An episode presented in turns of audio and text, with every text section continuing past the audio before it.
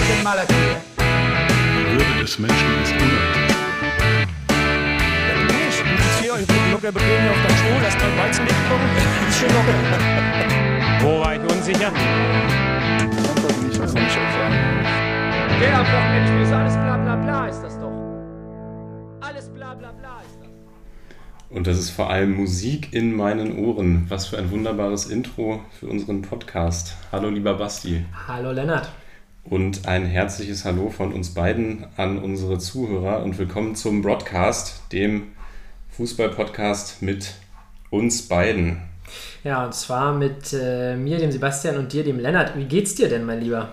Ja, sehr gut, vielen Dank. Und ich freue mich sehr, dass es jetzt losgeht, dass es geklappt hat und dass wir jetzt heute in unseren gemeinsamen Podcast starten. Wie geht's dir denn? Ja, mir geht's super, wie du schon sagst. Äh, unser gemeinsamer Podcast, wo wir ja schon lange drüber geredet haben, ähm, über unsere gemeinsame äh, Begeisterung. Ähm, und zwar zum Thema Fußball und vielleicht auch dem einen oder anderen äh, anderen sportlichen Thema. Vielleicht ist für die Zuhörer erstmal ganz interessant, woher wir beide uns denn überhaupt kennen. Genau, wir beide haben uns vor knapp vier Jahren während unseres Erziehungswissenschaftsstudiums kennengelernt und ich kann das Ganze einfach mal aus meiner Perspektive erzählen, wie ich quasi auf dich aufmerksam geworden bin. Das war in einer Vorlesung über quantitative Sozialforschung und der Dozent referierte gerade und erklärte uns den Big Fish Little Pond Effekt am Beispiel der Leistung von Lukas Podolski, die er beim FC Köln und beim FC Arsenal gebracht hat. Und dann saß ein paar Reihen vor mir ein junger Mann, der sich berufen fühlte, dem Dozent doch zu erklären, dass Lukas Podolski ja gar nicht mehr beim FC Arsenal spiele, sondern jetzt mittlerweile bei Galatasaray Istanbul. Ja, und dieser junge Mann sitzt mir heute gegenüber und ist Basti. Genau, und da habe ich gedacht, Mensch, da legt jemand großen Wert auf Fakten. Der scheint sich mit Fußball auszukennen. Das ist mir sehr sympathisch. Genau. Ja, zumal bei einem Nationalhelden wie Lukas Podolski, da war es mir einfach äh, extrem wichtig, äh, diesen Mann, der mir natürlich weit äh, überlegen war, intellektuell, äh, da, äh, ja, mal darauf zurecht zu, äh, oder darauf hinzuweisen, dass er sich da ganz stark geschnitten hat. nein, genau, und ab diesem Zeitpunkt, ja, ich weiß gar nicht mehr wirklich richtig, was unser erstes Gespräch dann war. Ich weiß nur, dass ich, ich glaube tatsächlich, dass äh, wir dann einfach in der nächsten, im nächsten Seminar auf einmal äh, nebeneinander saßen und ja, dann sind sehr viele schöne Gespräche über äh, Fußball, Sport, Gott und die Welt entstanden. Und ich habe einfach gemerkt, dass äh, ja, ich nicht der Einzige bin, der diese kranke Begeisterung für den Fußball hat. Es ist natürlich vollkommen bewusst, äh, in Deutschland gibt es den einen oder anderen, der sich hier gut mit Fußball auskennt. Aber äh, ja, spätestens dann auf einer unserer Reisen, als du neben mir saßt und äh, das Aufstiegsspiel von Le Havre verfolgt hast, habe ich mir dann schon irgendwann gedacht, okay, der Junge interessiert sich auf jeden Fall für die Statistiken und alles drum und dran beim Fußball. Ähm, ja, und äh, so kam es im Laufe unseres Studiums, dass wir diesen Podcast machen wollten. Genau, nun haben wir ja nun festgestellt, dass wir beide sehr fußballaffin sind. Was hat denn deine Liebe zum Fußball entfacht? Ja, meine Liebe zum Fußball hat eigentlich, es wurde mir in die Wiege gelegt, sagen wir es mal so. Äh, vielleicht nicht das professionelle Fußballspielen, aber die Liebe für den Fußball. Ähm, meine Familie, nicht nur mein Bruder und mein Vater, die beide auch viele Jahre in äh, dem Verein gespielt haben, in dem ich dann später auch noch ein wenig gekickt habe, sondern auch meine ganze große Familie äh, ist Fußball begeistert. Äh, wir spielen zu Ostern Fußball gegeneinander, Großfamilie und so weiter. Da warte ich immer noch auf meine Einladung übrigens. Ja, nächstes Jahr, dieses Jahr ist es ja leider ausgefallen, ja. äh, wie so vieles. Äh, aber ich denke, nächstes Jahr können wir da hoffen, dass man da viel Körperkontakt ist wird da eh nicht gespielt. Also ich denke, da kann man auf jeden Fall mal drüber nachdenken, ob man da nicht nächstes Jahr äh, mal wieder ein Spiel organisiert. Genau, woher kommt denn äh, deine Liebe zum Fußball? Ja, ich glaube, ich habe vorhin drüber nachgedacht und meine Liebe zum Fußball wurde im Sommer des Jahres 2002 entfacht während der WM. Das sind so meine ersten Erinnerungen, die ich auf jeden Fall habe an, zumindest, dass ich den Fußballsport irgendwie aktiv geschaut habe. Und ja, da während dieses Turniers hat sich dann auch die Sympathie zu meinem langjährigen Lieblingsspieler und ja, jetzt Lieblingsfunktionär kann man sagen, entwickelt, nämlich zu Oliver Kahn, der da ja während der WM 2002 einige unhaltbare Bälle aus dem Winkel gekratzt hat und uns quasi erst in dieses Finale gebracht hat. Ja, über die Finalleistung, denke ich, brauchen wir jetzt nicht sprechen. Genau, und um da mal direkt überzuleiten zu meinem und anschließend dann auch deinem Lieblingsverein. Es sind auf jeden Fall nicht die gleichen, so viel können wir schon verraten. Habe ich mich dann auch sehr zum FC Bayern hingezogen gefühlt und ja, diese Liebe ist bis heute bestehen geblieben. Ja, das ist die Stelle, wo wahrscheinlich jetzt die ersten Hörer schon wieder abschalten. Äh, nein, ich denke, der FC Bayern hat ja deutschlandweit auch viele Fans und die sind bei uns natürlich herzlich willkommen. Und ich kann dir sagen, äh, da merke ich mal wieder, da sind wir beide relativ ähnlich. Auch meine Liebe zu Olli Kahn existierte natürlich damals. Ich denke, jeder kleine Junge damals in unserem Alter, ja, den hat das damals berührt oder auch die Jahre danach. Er war ja dann noch ein paar Jahre aktiv. Und äh, genau. Meine Lieblingsspieler kann ich ja vielleicht mal kurz sagen, aus der damaligen Zeit. Ich glaube, mein allererster Lieblingsspieler war tatsächlich Thierry Henry und äh, Oliver Kahn und Gerald Asamoah absolute Legenden. Jetzt fragen sich vielleicht einige, warum machen wir überhaupt diesen äh, Podcast, der ja Broadcast heißt, auch zurückzuführen auf unser ja, langjähriges, langjähriges Studium, äh, in dem das Wort Bro ja viel zu häufig, viel zu exzessiv genutzt wurde. Etabliert wurde. Oder etabliert wurde. Wir bemühen uns hier in diesem Podcast, das äh, zurückzuhalten, aber alle Leute, die mit uns auch privat unterwegs sind, die wissen, das äh, fällt uns sehr, sehr schwer. Und natürlich ist es eine Anspielung ähm, ja, auf das Wort Podcast. Und dann haben wir uns gedacht, machen wir den Broadcast draus mit Betonung auf Bro. Ja, welche Ziele haben wir denn überhaupt mit diesem Pod? Worum soll es gehen? Wozu machen wir das? Genau, grundsätzlich, ihr werdet es euch vielleicht schon denken, wird es um Fußball gehen, speziell um die erste Fußball-Bundesliga in Deutschland. Und ja, da werden wir dann, denke ich mal, im wöchentlichen Rhythmus miteinander sprechen, schauen, was am Wochenende passiert ist, die Spiele nochmal Revue passieren lassen, über strittige Aktionen sprechen, über Interviews und alles, was so drumherum passiert ist. Und ja, werden sicherlich auch noch die Champions League, die Europa League, den DFB-Pokal tangieren. Ein weiteres Thema, das uns beiden persönlich sehr am Herzen liegt und das auch hier im Podcast Platz finden soll, ist immer mal wieder einen kleinen Blick auf die Serie A zu werfen, speziell auf den Club aus Florenz und ja, dahingehend hin und wieder mal den ein oder anderen Beitrag dazu zu steuern. Ja, unsere Liebe zum AC Florenz, da kannst du vielleicht später nochmal was zu sagen. Ich werde jetzt mal ganz kurz erklären, warum wir das machen hier mit dem Podcast. Also wir haben ja schon erzählt, dass wir beide ja fast schon eine krankhafte Affinität zum Fußballsport entwickelt haben. Das hat sich die letzten Jahre, glaube ich, auch nochmal etwas Eine verstärkt. Dynamik, die ich in dieser Form noch nicht erlebt habe, hat äh, Nico Kovac damals gesagt vor seinem Wechsel zum Und FC Bayern. das trifft definitiv auch auf uns zu. Und ja, wir haben gedacht, wir tauschen uns so viel über Fußball aus in Sprachnachrichten, die manchmal ja, exorbitante Längen erreichen. Und auch wenn wir uns persönlich sehen und haben uns gedacht, wir ja, wollen uns vielleicht einfach mal so ein kleines Ventil schaffen, damit ähm, ja, unsere ganze, unser ganzes Fußballwissen auch mal irgendwo Platz finden kann. Nicht nur immer in unseren Memos, sondern es auch für ein paar weitere Leute zugänglich gemacht wird. Und ja, wir hoffen natürlich vielleicht auch den einen oder anderen in unserem Freundes- und Bekanntenkreis nochmal ein bisschen mehr für den Fußballsport begeistern zu können. Ja, und es soll natürlich, ähm, soll natürlich um äh, die Bundesliga gehen, wie wir schon gesagt haben, aber auch um äh, ja, lustige Anekdoten, vielleicht auch mal aus dem Alltag, vielleicht auch äh, um die zweite Liebe, die wir mit dem Fußball verbinden, und zwar äh, FIFA und dem damals, ehemals, man muss es jetzt sagen, äh, das ehemalige Kicker-Manager-Spiel. Wir haben jetzt den Anbieter gewechselt. An dieser Gruppe Grüße an äh, die Liga, an äh, die, äh, ja, an unsere Freunde, mit denen wir da unseren, unser Fantasy-Manager-Spiel spielen.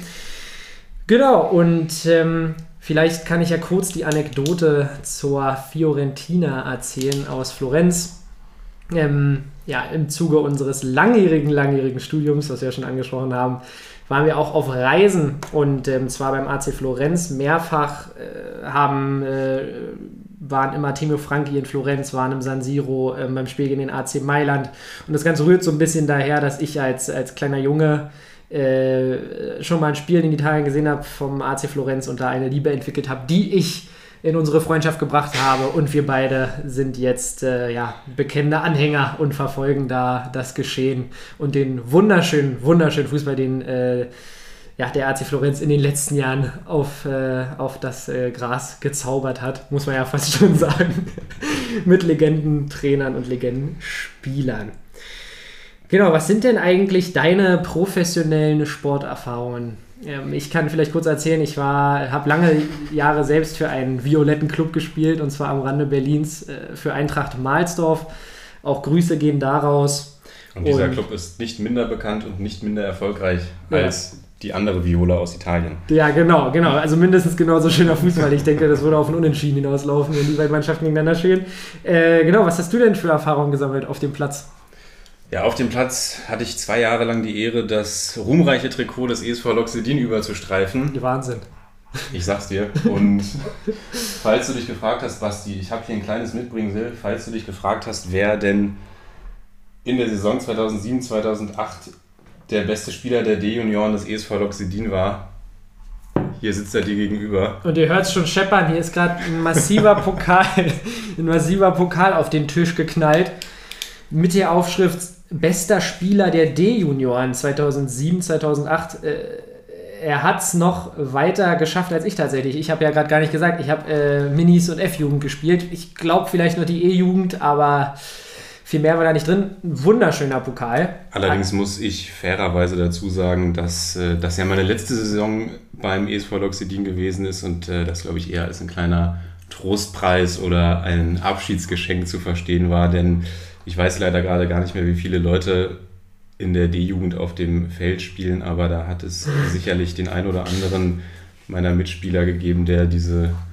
der diese Auszeichnung mehr verdient hatte als ich. Aber klar, den Ballon d'Or des ESV Loxedin, den nehme ich gerne und äh, ja, der macht sich sehr gut in jeder Vitrine. Ja, man, man, muss aber natürlich auch sagen, dass so ein scheidender Spieler, da kommst du einfach nicht drum rum, dem dann äh, ja, so eine Auszeichnung hier aus der Pappelallee, das ist ja Wahnsinn äh, dir, ja, also einem solchen Spieler das zu geben. Ich meine, das, äh, es kommt ja nicht immer nur auf, auf den Platz, auf, auf, das an, was auf dem Platz passiert. Es geht auch um die Kabine, es geht um die Ansprachen, die man dann auch hält. Und äh, das finde ich ist in der D-Jugend schon äh, ja, immens wichtig, immens wichtig. Und da habe ich extrem viel zu beigetragen, auf jeden Fall.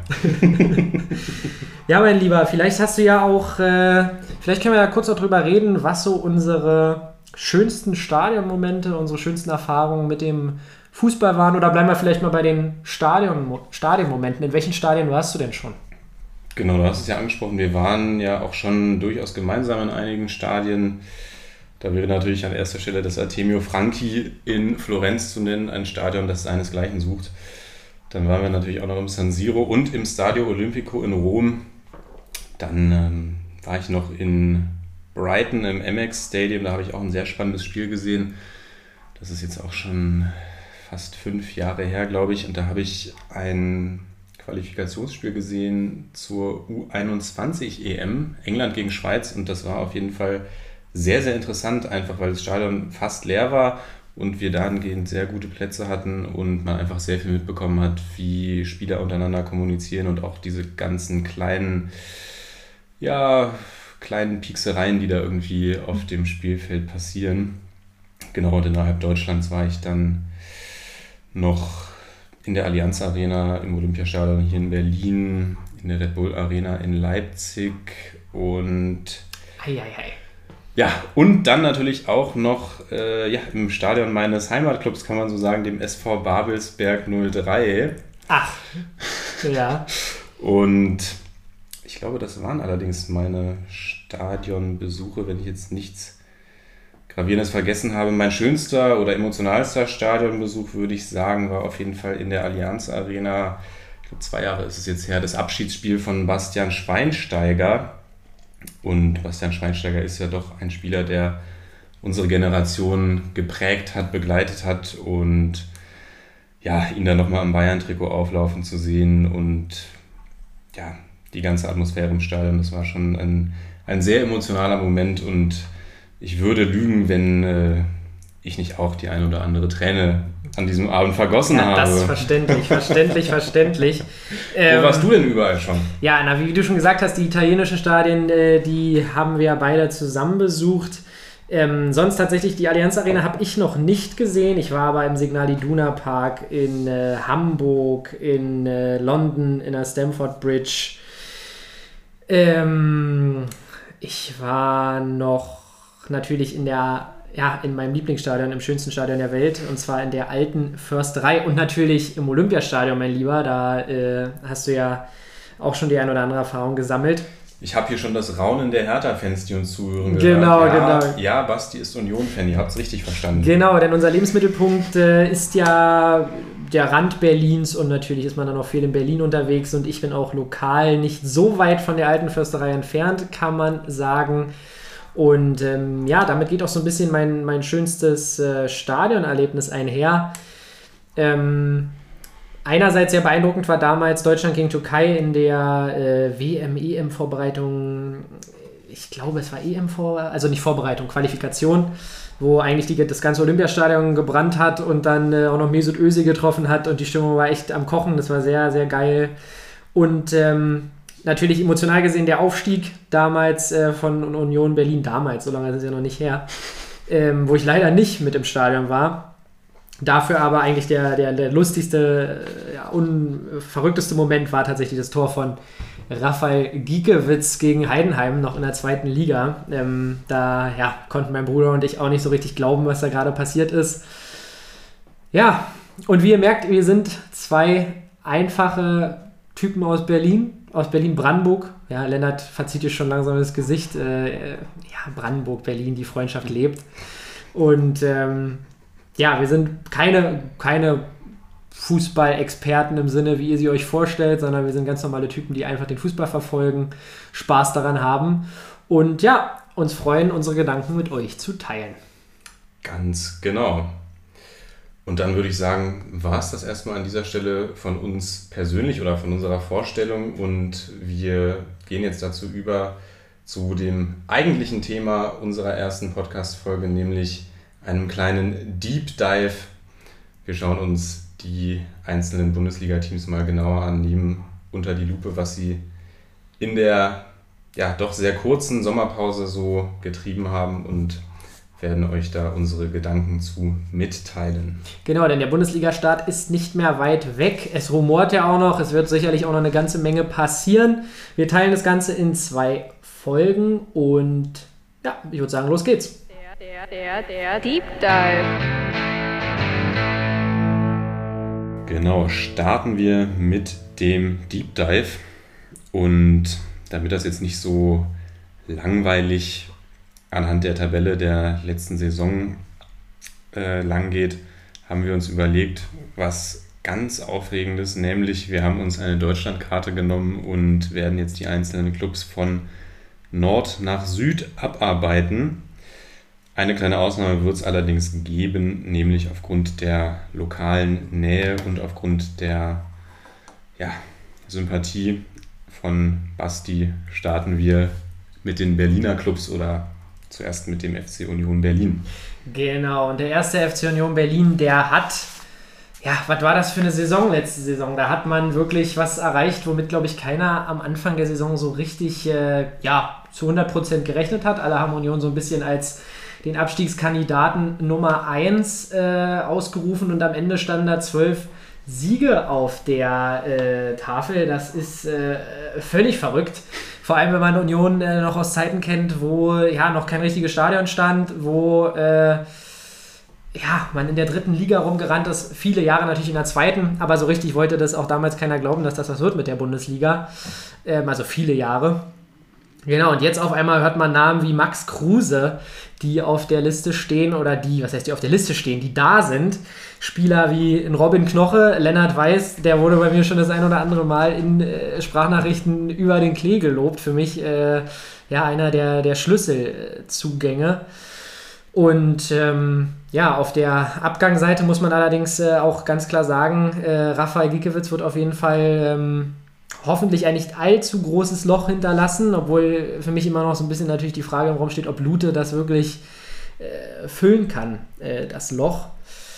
Und äh, Herzensangelegenheit von mir natürlich, weißt du auch, mein Namensvetter Sebastian Polter. Absolute Legende, braucht man nichts zu sagen. Der Junge hat sich immer reingeworfen, reingebissen. Äh, ein richtiger Camp Kampffußballer. Äh, wirklich ein ganz, ganz großer Lieblingsspieler von mir. Und auch Felix Groß natürlich. Aber wir wollen auch nicht äh, Parensen vergessen, der sehr, sehr viele Jahre da war, jetzt äh, ja, die Karriere beendet hat.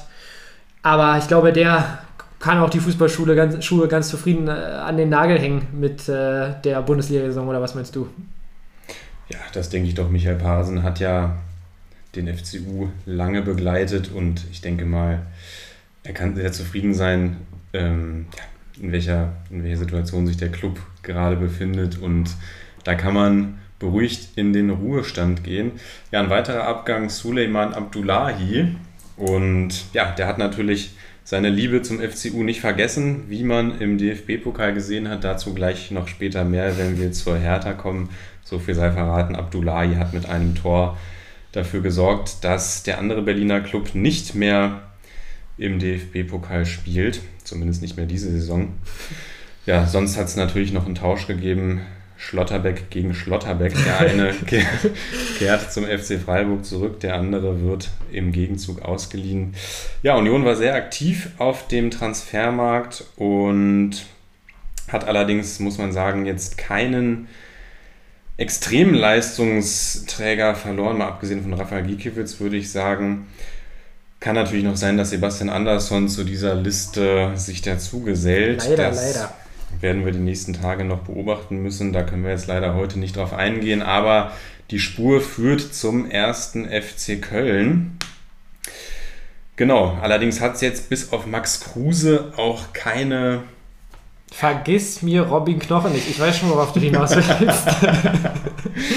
keine Star-Neuzugänge gegeben, wobei ist das ist auch die Frage, wie sehr man das vom FCU erwarten kann. Ja, das freue ich mich auch. Aber sie sind ihrem ja, ihrem Muster bei Transfers treu geblieben. Zugänge von Erstliga-Absteigern oder von starken Zweitliga-Clubs.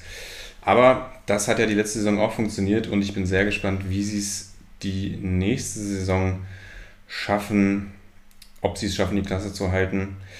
Und ja, was wird da eine Rolle spielen bei der Leistung von Union? Ich denke auf jeden Fall, dass wir ja doch noch ein paar weitere Spiele ohne zumindest eine ausverkaufte, ausverkaufte alte Försterei erleben werden. Und Basti, wer weiß besser als du, wie sehr das die Mannschaft pusht, wenn da die Waldseite Kopf steht. Ja, ich Idiot habe ja damals nicht auf meinen Bruder gehört und habe mir keine Dauerkarte geholt. Von daher kann man sich auch fragen, wie, äh, wie sehr ich das da liebe. Äh, nein, aber natürlich weiß ich äh, aus, aus vielen Zweitligapartien, wie die Stimmung dort ist und war auch letzte Saison das ein oder andere Mal in der Bundesliga-Saison da. Beispielsweise beim Sieg gegen den BVB ähm, aber das ist auf jeden Fall ein Faktor bei Union. Man muss ganz klar sagen, mit, dem, mit den Fans im Rücken ist da ja fast alles möglich, hat man ja auch äh, schon des Öfteren gesehen, zumindest zu Hause. Aber was mich tatsächlich dann überrascht hat, war auch in der Zeit komplett ohne Fans, dass man sich dann da doch noch so reingebissen hat. Und man hatte ja eine super Ausgangslage, darf man ja nicht vergessen. Ähm, und auch in den Mannschaften, die abgestiegen sind und äh, hatte man natürlich auch ein paar Gegner, wo, wo, man, wo man Glück hatte sozusagen, aber trotzdem super überzeugend gespielt dann noch. Ich, ich denke, dass so, sobald ein paar Fans im Stadion sind, äh, da auf jeden Fall genug Antrieb ist und ich denke auch, dass die, die Qualität der Mannschaft ganz gut gesichert ist. Ähm, zu Schlotterbeck, für Schlotterbeck wollte ich noch sagen, dass der Kevin Schlotterbeck, äh, dass der wirklich einen guten Job gemacht hat. Äh, und ich dachte letzte Saison so ein bisschen, ja, okay, wir werden sehen. Ähm, gespannt bin ich auch auf, auf, auf äh, Teuchert tatsächlich, obwohl ich, äh, da kommen wir vielleicht gleich noch bei der Ausstellung zu, da bin ich gespannt, wie, wie, was der für eine Rolle spielen wird. Ja, und im Pokal es ja eigentlich erstmal, war es eine knappe Angelegenheit, aber da hat der, ja, der, der kleinere Schlotterbeck hat da auf jeden Fall gar nicht so schlechten Job gemacht mit seinem Tor. Traumtor hat er da erzielt ja. in der Verlängerung gegen den KSC wenig überzeugend das Spiel von Union, aber ja, am Ende sind sie eine Runde weiter. Das zählt im Pokal und man kann auch sagen, dass Andreas Lute auf jeden Fall ein sehr gutes, sehr abgeklärtes, sehr ruhiges Spiel gemacht hat und ja, hoffentlich, genau, Rafael Gikiewicz ebenbürtig ersetzen wird. Eine Frage, die ich noch an dich habe, Basti, ist, was denkst du denn, was kann Max Kruse, wie wird Max Kruse aus, ja, aus der langen Zeit ohne, ohne Spiel kommen? Weil, ja, das, was er vorher bei Bremen abgeliefert hat, das ist natürlich eine super Leistung gewesen und das wäre natürlich fantastisch, wenn er die auch für Union auf den Platz bringen kann. Was denkst du? Ja, man darf nicht vergessen, da ist ja jetzt trotzdem ein bisschen Zeit vergangen, die Verletzung, wie du schon sagst. Äh, aber ich denke, das ist der Star-Neuzugang, den du dir gewünscht hast. Da müssen wir nicht drüber reden, das für, den klar. für den ersten FCU. Ähm, ich, ich denke, also ich glaube wirklich, wenn die Fans voll da wären, würde die Hütte absolut brennen und Max Kruse würde da auch nochmal richtig abliefern. Ich glaube auch, er wird es so machen. Ähm, selbst mit ein paar weniger Fans. Und ich habe ja schon mal zu dir privat gesagt, selbst wenn Max Kruse neun Tore schießt, ist das für Union ein Beitrag, äh, der schon mal völlig in Ordnung ist. Und wir alle wissen, Max Kruse ist nicht nur ein Torschütze, sondern auch definitiv ein Vorbereiter. Eine Rolle, die bei Union schon länger gefehlt hat, obwohl sich, man sich immer noch unsicher sein kann, welche Position äh, er denn wirklich dann spielt. Denn wenn man in das System vom, vom Os guckt, äh, vom heiligen Os, wie wir ihn auch gerne äh, privat nennen, äh, zu dem man eigentlich nicht viel mehr sagen braucht, als dass er ja jetzt schon eine Union-Legende ist. Das ist völlig klar äh, bei dem, was der da liefert. Aber der Os spielt ja sehr gerne sein äh, ja, 5-4-1, quasi mit Dreierkette, mit zwei offensiv, ja, offensiv ist bei Union das falsche Wort, aber mit zwei manchmal sehr hoch, sehr hochstehenden Außenverteidigern, die da äh, die Seite beackern.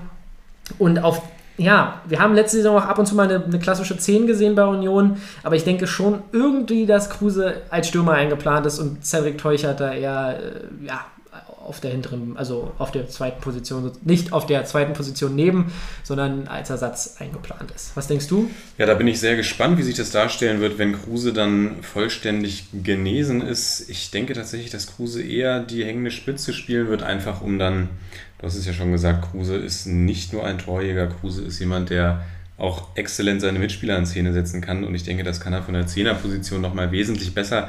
Zumal man ja noch mit Sebastian Andersson einen Stürmer hat, der definitiv Erstliga-Format besitzt. Da wird es wirklich spannend sein zu beobachten, ob der geht, ob der bleibt und ob dann nochmal ein Ersatz kommt oder ob dann eben Kruse die Stürmerrolle zukommt, ob Teuchert die Rolle einnimmt oder ob vielleicht auch Anthony Uja dann nochmal ein Comeback feiern wird, ein Comeback im großen Stile. Ja, ich feiere natürlich Anthony Uja, aber da fehlt mir langsam so ein bisschen der Glaube, auch wenn er gar nicht so schlechte Leistung gebracht hat, davon auch nicht vergessen. Ähm, aber du hast natürlich vollkommen recht mit äh, Sebastian Andersson, wäre das natürlich eine Sache, die ich mir unfassbar äh, geil vorstellen könnte, äh, um es mal mit meinen eigenen Worten zu sagen. Ähm, ja, der Neuner und der Zehner bei der jetzt auch mit den Rückennummern, ich denke, das äh, würde auf jeden Fall super funktionieren. Was denkst du denn, ist das Saisonziel? Das äh, wird jetzt, äh, da musst du orakeln. Ich denke, das wird ganz, ganz knifflig, das Saisonziel. Ja, gut, das Saisonziel ist auf jeden Fall der Klassenerhalt. Und ja, ich bin sehr gespannt. Der ist auf jeden Fall möglich, meiner Ansicht nach, wenn Union weiterhin so eine stabile Defensive hat und diese unangenehme Spielweise an den Tag legt, die sie in der letzten Saison ja doch gegen sehr viele Gegner ähm, gebracht haben, was ja dann wirklich zu vielen Punktgewinnen auch geführt hat. Du sagst es gegen den BVB, auch gegen Bayern waren sie ja ganz knapp dran, das eine Spiel dass wir am mit einem Polterelfmeter, ich möchte mit einem Polterelfmeter, dass wir am Strand von Rom, von Azio, Azio. verfolgt haben. Ja. Genau, also ich denke, der Klassenerhalt ist das absolute Ziel. Weiter nach oben wird man nicht schauen. Ich denke, der ist möglich und ich hoffe natürlich auch, dass sie den erreichen werden. Was denkst du denn? Ich ich denke, dass sie es schaffen werden. Ich äh, sage, dass sie es schaffen werden. Wir haben ja dann auch noch die Power Rankings in der zweiten Folge. Ähm, und ich bin wirklich davon überzeugt, ich kann nur noch mal Robin Knoche als Schlüsseltransfer herausstellen. Ich denke, das ist der, der hat's dir angetan. Der hat es mir angetan und die Verteidigung, wenn Urs was gemacht hat äh, bei Union, dann ist es die Defensive stabilisiert. Ich sehe noch so ein bisschen die Frage, wie viel Gentner noch gehen kann, aber das können wir auch noch mal wann anders äh, im Laufe der Saison äh, diskutieren. Und ähm, ja, vielleicht eine kleine Anekdote noch. Abgang von Leonard Maloney zu BVB 2. Äh, ein Spieler aus Mahlsdorf. Ihr habt das vorhin gehört. Er hat sich aber damals für die falsche Seite entschieden und nicht für Eintracht, sondern für Blau-Weiß Mahlsdorf. Aber trotzdem äh, grandios, dass so ein Spieler äh, von, hier, von hier wegkommt. Und äh, ich würde sagen, damit bleiben wir in Berlin. Genau, und schauen uns die Hertha an, die ja etwas, ja, schon bevor es mit der Bundesliga losgibt, kriselnd in die Saison gestartet ist.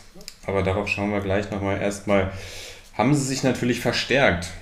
Die neue Nummer 1 heißt Alexander Schwolo. Eine Legende in meinem Managerspiel, Eine du weißt Legende es. in deinem Managerspiel, ja. Dann haben sie noch einen jungen Mann aus Groningen geholt, der jetzt leider nicht mehr mit Ian Robben zusammenspielen kann. Das wird sicherlich auch sehr schade für ihn sein. Ich weiß gar nicht, wie man ihn richtig ausspricht. Ich nenne ihn jetzt einfach mal C-Fuig, Da sieht man es, die Profis.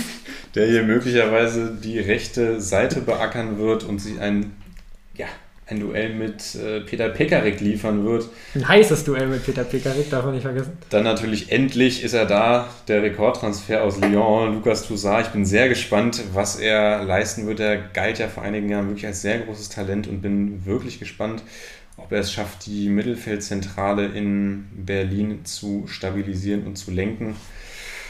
Ja, wen haben wir auf der Abgangsseite? Köpke, Ibisevic, Kalu, Grujic, sehr schade. Der hat das Spiel sehr bereichert, finde ich. Kraft und Esswein. Alles erfahrene Typen, gerade der Abgang von Ibisevic, denke ich mal, wird schmerzen. War ja auch der Kapitän lange Jahre bei der Hertha und ist jetzt zum FC Schalke gewechselt. Vielleicht gesellt sich aber noch ein neuer Stürmer zur Hertha dazu, nämlich John Cordoba ist im Gespräch. Ja, der wird einschlagen. Der wird einschlagen. Allerdings frage ich mich dann natürlich, wie viele Stürmer will Hertha eigentlich noch verpflichten? Piotek ist da, Kunja ist da, Cordoba kommt. Ähm, da gibt es, glaube ich, noch mehr. Ja, wir haben aber auch gesehen, Kunja und äh, Piatek, die können auch gut zusammenspielen. Also du Das brauchst, du brauchst immer noch jemanden hinter den beiden. Ja, Luke Bakio habe ich jetzt ganz vergessen. Genau, das wollte ich nämlich schon sagen. Der Luke Bacchio, das klingt für mich aber tatsächlich eigentlich nach einer ziemlich geilen Mannschaft, äh, muss ich tatsächlich mal gestehen. Und natürlich als Berliner, äh, ich weiß, äh, ich, mein Herz schlägt natürlich für Union, aber ich, äh, nach der Aktion, die da letztes Jahr in der alten Fürsterei gelaufen ist, muss ich mal sagen, das fand ich alles andere als geil. Aber dem Club Hertha, dem wünsche ich natürlich jetzt äh, nicht unbedingt Schlechtes als Berliner. Und es kann nur einen Big City Club geben. Es kann nur einen Big City Club, ge Club geben und wie du schon sagst, äh, wie es sich für einen Big City Club gehört, lief das ja gegen äh, Eintracht Braunschweig schon mal fantastisch. und auch äh, meine Torwartlegende Schwolo, wir haben ja jetzt zum Glück noch nicht mit den Transfers gestartet äh, in unserem Fantasy-Spiel, aber ich glaube, für Schwolo sieht es da dieses Jahr bei mir nicht so super aus. Ich, ich glaube ehrlich gesagt, dass er sich da zurückfighten wird. Und es war auch nicht seine Schuld. Aber äh, ja, so ein 5-4. Also wenn du fünf Dinger gegen Braunschweig kassierst, dann kannst du, denke ich mal, auch nicht die ganze Ja, Schuld beim Torwart Das suchen. ist klar. Aber Ja. du kannst die Schuld bei gewissen anderen Spielern suchen, wie du schon gesagt hast, bei Suleiman Abdullahi. Und äh, selbstverständlich auch bei einer anderen Union-Legende, und zwar bei Kobilanski, äh, 2014, 2015 auch für Union gespielt. Und jetzt zerlegt er die alte Dame. Ähm, ja, und die Vorbereitung lief auch alles andere als super für Hertha. Da bleibt es abzuwarten, ob der heilige Bruno, ja, die. Viele Heilige hier heute. Genau, viele Heilige, äh, da werden sich noch so einige finden, aber ob der äh, Trainer Bruno Labbadia das wirklich, äh, ja, was ist deine Meinung zu ihm? Ich muss tatsächlich sagen, ich glaube, er ist ein Trainer, der eine Mannschaft von, äh, ja, der aus, sag ich mal, einem, aus einer kriselnden Mannschaft eine gute machen kann, aber der, und das ist jetzt mein Hot Take, der aus einer guten keine sehr gute Mannschaft macht. Ja, also grundlegend bin ich ja doch ein Fan eigentlich von Bruno Labbadia und auch dem Fußball, den er spielen lässt, hat ja auch oft versucht, einen offensiven, attraktiven Fußball spielen zu lassen, auch bei den vorherigen Vereinen, bei denen er war. Aber du hast es schon ein bisschen angedeutet. Eigentlich, ja, die, die, letzten Stationen von Bruno Labbadia, die verliefen allesamt recht ähnlich. Eine starke erste Saison meistens. Ein Team, was ja eher nicht durch, durch attraktiven Fußball auf sich aufmerksam gemacht hat, wieder in die Erfolgsspur zurückgeführt und dann allerdings meistens in der zweiten oder dritten Saison ja, dann irgendwie keine Weiterentwicklung geschafft und eher eine Negativtendenz zu erkennen gewesen und die dann meistens in einer Entlassung geendet hat. Da bin ich, da bin ich sehr gespannt, wie sich das bei Hertha ähm, darstellen wird, wobei man um Bruno Labbadia zur Seite zu springen, natürlich mal sagen muss, mit Wolfsburg hat er in seiner letzten Saison das internationale Geschäft erreicht und ist dann entlassen worden, was ich persönlich sehr ja. schade fand. Ja, aber du hast es gesagt, die Mannschaft hat auf jeden Fall viel Potenzial. Da spielen sehr, sehr viele interessante Spieler. Gerade offensiv ist super viel Power vorhanden. Auch mit De Rosun auf Außen bin ich mal gespannt, wer den Gegenpart übernehmen wird. Ob das Luke Bacchio sein wird oder ob das vielleicht doch nochmal Matthew Leckie sein wird. Entschuldigung, ja, Also, äh, nee, ich gebe dir aber vollkommen recht. Ich glaube, dass die Mannschaft wirklich Potenzial hat. Und zu Bruno möchte ich nochmal kurz sagen, du hast natürlich auch vollkommen recht, dass er auch bei Wolfsburg einen guten Job gemacht hat und auch letzte Saison es schon wirklich gut gemacht hat.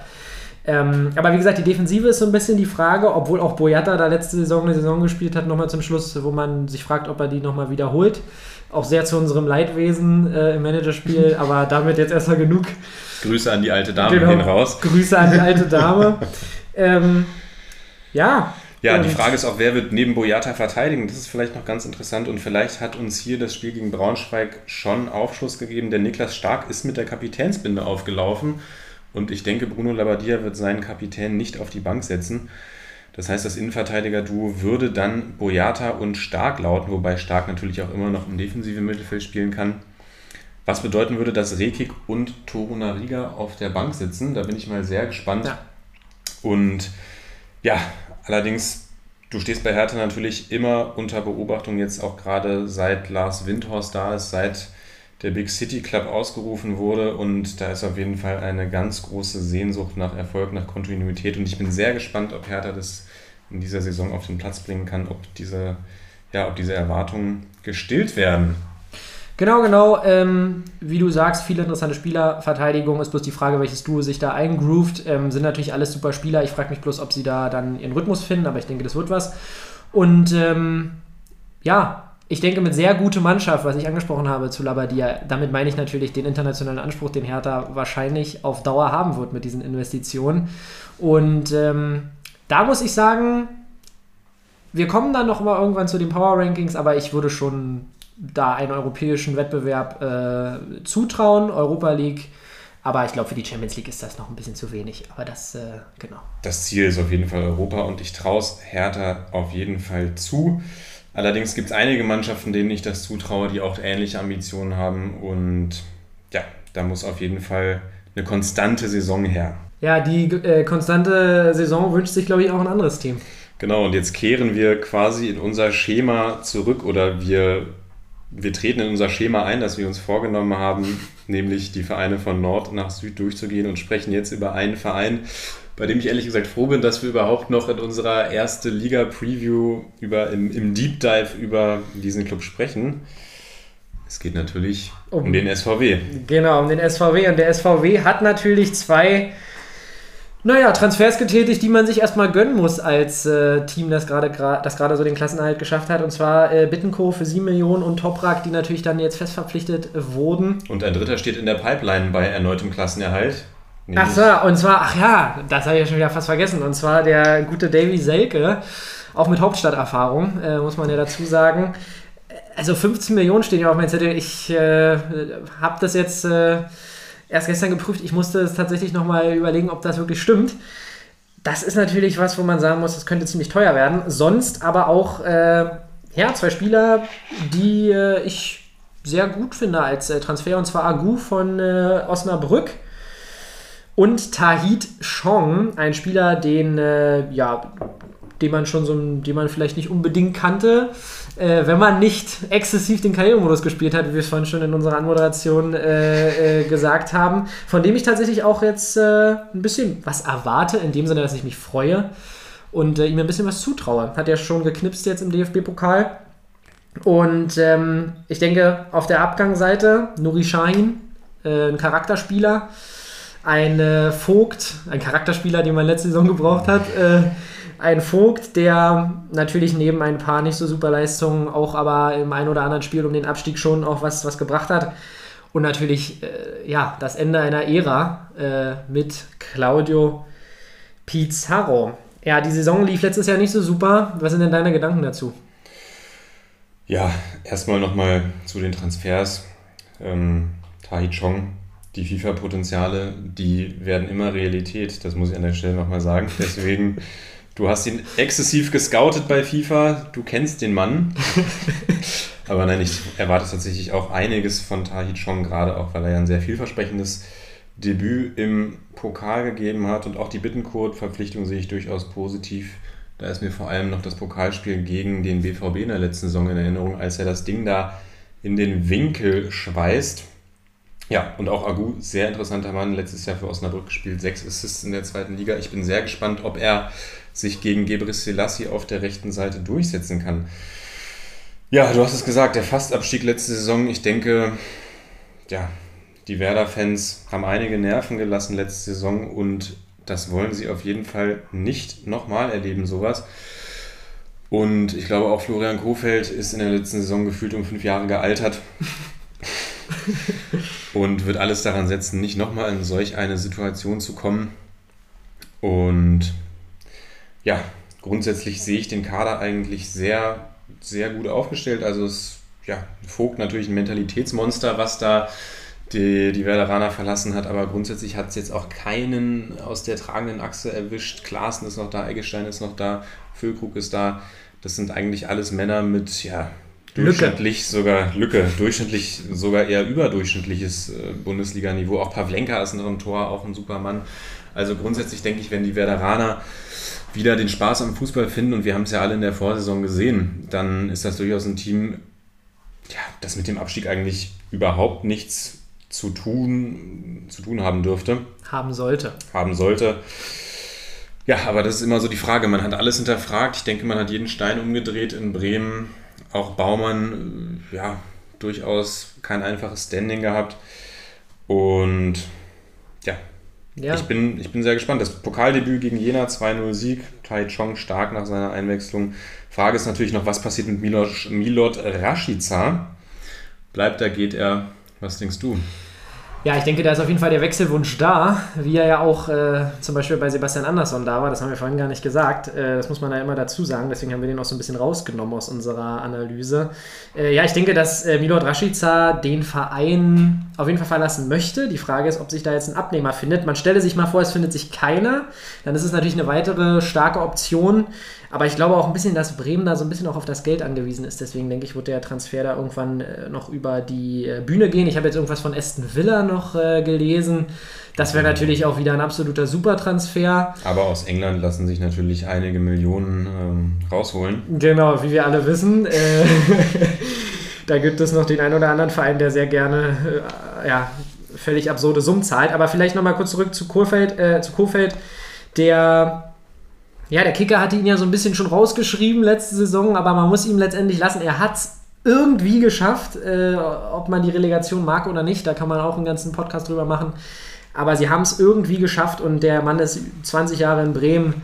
Äh, ich glaube, da tut man auch nicht schlecht dran, mal ein bisschen äh, gegen die normalen Mechanismen des Fußballs zu arbeiten und den äh, festzuhalten. Saisonziel, würde ich sagen, haben wir gesagt, dürfte eigentlich, ich denke, das Ziel von Werder Bremen ist, eine ruhige Saison zu fahren, äh, diese Europa-Ansprüche, die sie letzte Saison gestellt haben, die kamen ja zurückgeschossen in die andere Richtung. Deshalb glaube ich, äh, ja, wird da Anspruch und Realität dieses Jahr relativ äh, im Gleichschritt gehen und äh, man wird die Klasse entspannt halten im Mittelfeld. Dem kann ich mich nur anschließen, das denke ich tatsächlich auch. Dann wären wir beim nächsten Team. Und zwar dem VfL Wolfsburg. Und äh, da gibt es auch ein paar interessante Zugänge und Abgänge, mein lieber Freund.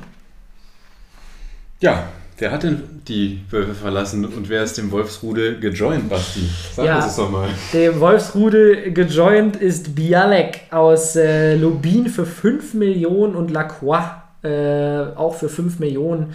Äh, Bialek, Stürmer, äh, Lacroix, Innenverteidiger.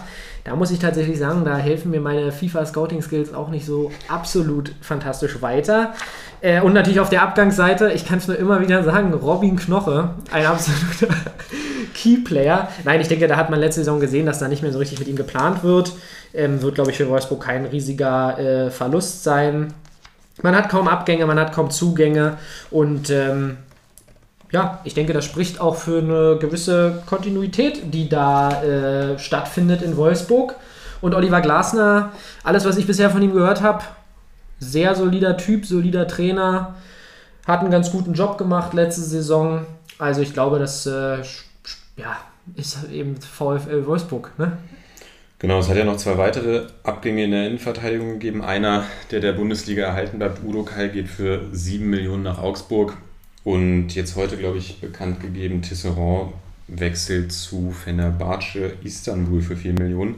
Aber die Wölfe sind ja eigentlich gut aufgestellt in der Innenverteidigung. Pongracic und Brooks. Bruma ist auch zurückgekehrt und wie gesagt, der Neuzugang Lacroix. Ich bin sehr gespannt, was man von ihm erwarten kann. Und glaubst du, die schaffen den, äh, die UEL-Quali?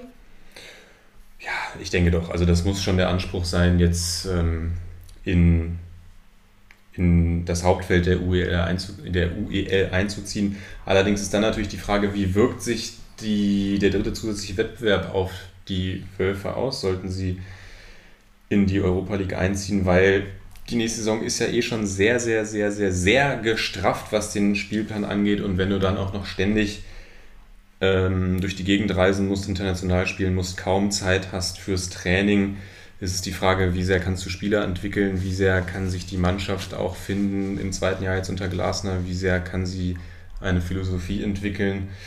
Man hat es die letzten Jahre ja bei Frankfurt gesehen, die ja unfassbar viele Spiele hatten, dass das nicht immer zwingend positiv ist, auch wenn es natürlich eine unfassbare Europareise war. Dazu vielleicht später nochmal mehr. Aber ja, die Wölfe werden den Anspruch haben, durch die Qualifikationsrunden ähm, ja, durchzurasieren und dann letzten Endes international zu spielen. Frage ist, ob sie das auch in der nächsten Saison erreichen können. Und das erklärte Ziel von Jörg Schmatke ist ja, Platz 7 ist unterster Maßstab. Basti, wie bewertest du denn diese Aussage? Ja, also die Aussage finde ich auf jeden Fall abenteuerlich. Äh, was heißt abenteuerlich? Natürlich ist im Kader Qualität. Das darf man, äh, darf man natürlich Wolfsburg nicht absprechen. Und sie haben natürlich auch mit äh, Wout einen Spieler, der ja, super performt auch so ein kleiner Liebling von mir, kann man sagen. Letzte Saison 16 Tore. Da brauchen wir nicht drüber reden, dass das äh, eine geile Quote ist. Und auch beim, bei dem Scoring war er relativ weit oben. Also von dem verspreche ich mir viel. Bin gespannt, ob er das nochmal äh, bestätigen kann. Und dann denke ich, äh, ja, ist die, der Kampf um die Europa League äh, auf jeden Fall, Fall möglich. Und ja, sonst der DFB-Pokal gegen die Union aus Fürstenwalde. Ähm, auch nicht so weit weg von hier, wo wir gerade weiter aufnehmen. Ähm, ist schon noch ein Stücke, wie man sagen würde, aber äh, nicht super weit weg. Lief gut, ist aber auch äh, der unterste Maßstab, wie Schmatke wahrscheinlich nennen würde. Und ähm, ja, sonst vom, vom VfL Wolfsburg, glaube ich, kann man ein bisschen was erwarten, aber jetzt, ich glaube, keine große Überraschungssaison. Genau, und wir freuen uns natürlich auch immer ein bisschen bei jedem Wolfsburger Sieg. Ihr fragt euch jetzt warum. Ja, nämlich weil unser Lieblingspodcaster, das kann man fast schon so sagen, André Vogt, ja großer Bas äh, ja, Basketball-Fan sowieso, aber großer Wölfe-Fan ist, ja auch lange das, das Wölfe-Radio moderiert hat, die Spiele kommentiert hat und wir freuen uns natürlich, wenn Dreys Herzensclub, Herzensclub da hin und wieder mal den einen oder anderen Sieg einfährt. An der Stelle auch eine große Empfehlung von uns beiden. Wer von unseren Zuhörern sich hier für die NBA interessiert, gerne mal bei Gut Next reinhören. Genau, genau. Kommen wir zu einer kleinen Blackbox, würde ich fast sagen. Ja. Nämlich die Arminia aus Bielefeld. Und ja, da weiß ich ehrlich gesagt gar nicht so genau, was ich von den Bielefeldern halten soll. Ich habe hin und wieder schon mal die zweite Liga letztes Jahr natürlich geschaut und ja, war sehr überrascht, wie, wie souverän Bielefeld sich durchgesetzt hat. Da ist natürlich immer die Frage, wie sehr lässt sich das äh, übertragen auf die erste Liga. Sie haben ein bisschen Bundesliga-Erfahrung sich an Bord geholt mit der Leihe von Sergio Cordova vom FC Augsburg.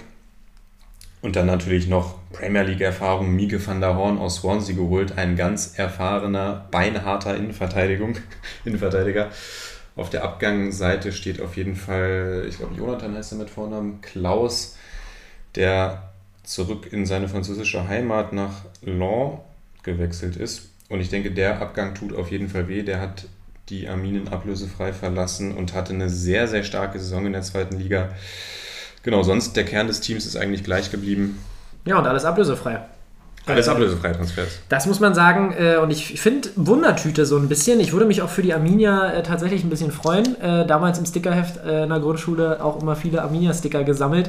Ähm, und natürlich ist auch der Trainer mit Uwe Neuhaus natürlich ein alter Bekannter aus dem, ja, eigentlich der Trainer bei Union, mit dem ich groß geworden bin, kann man schon fast sagen.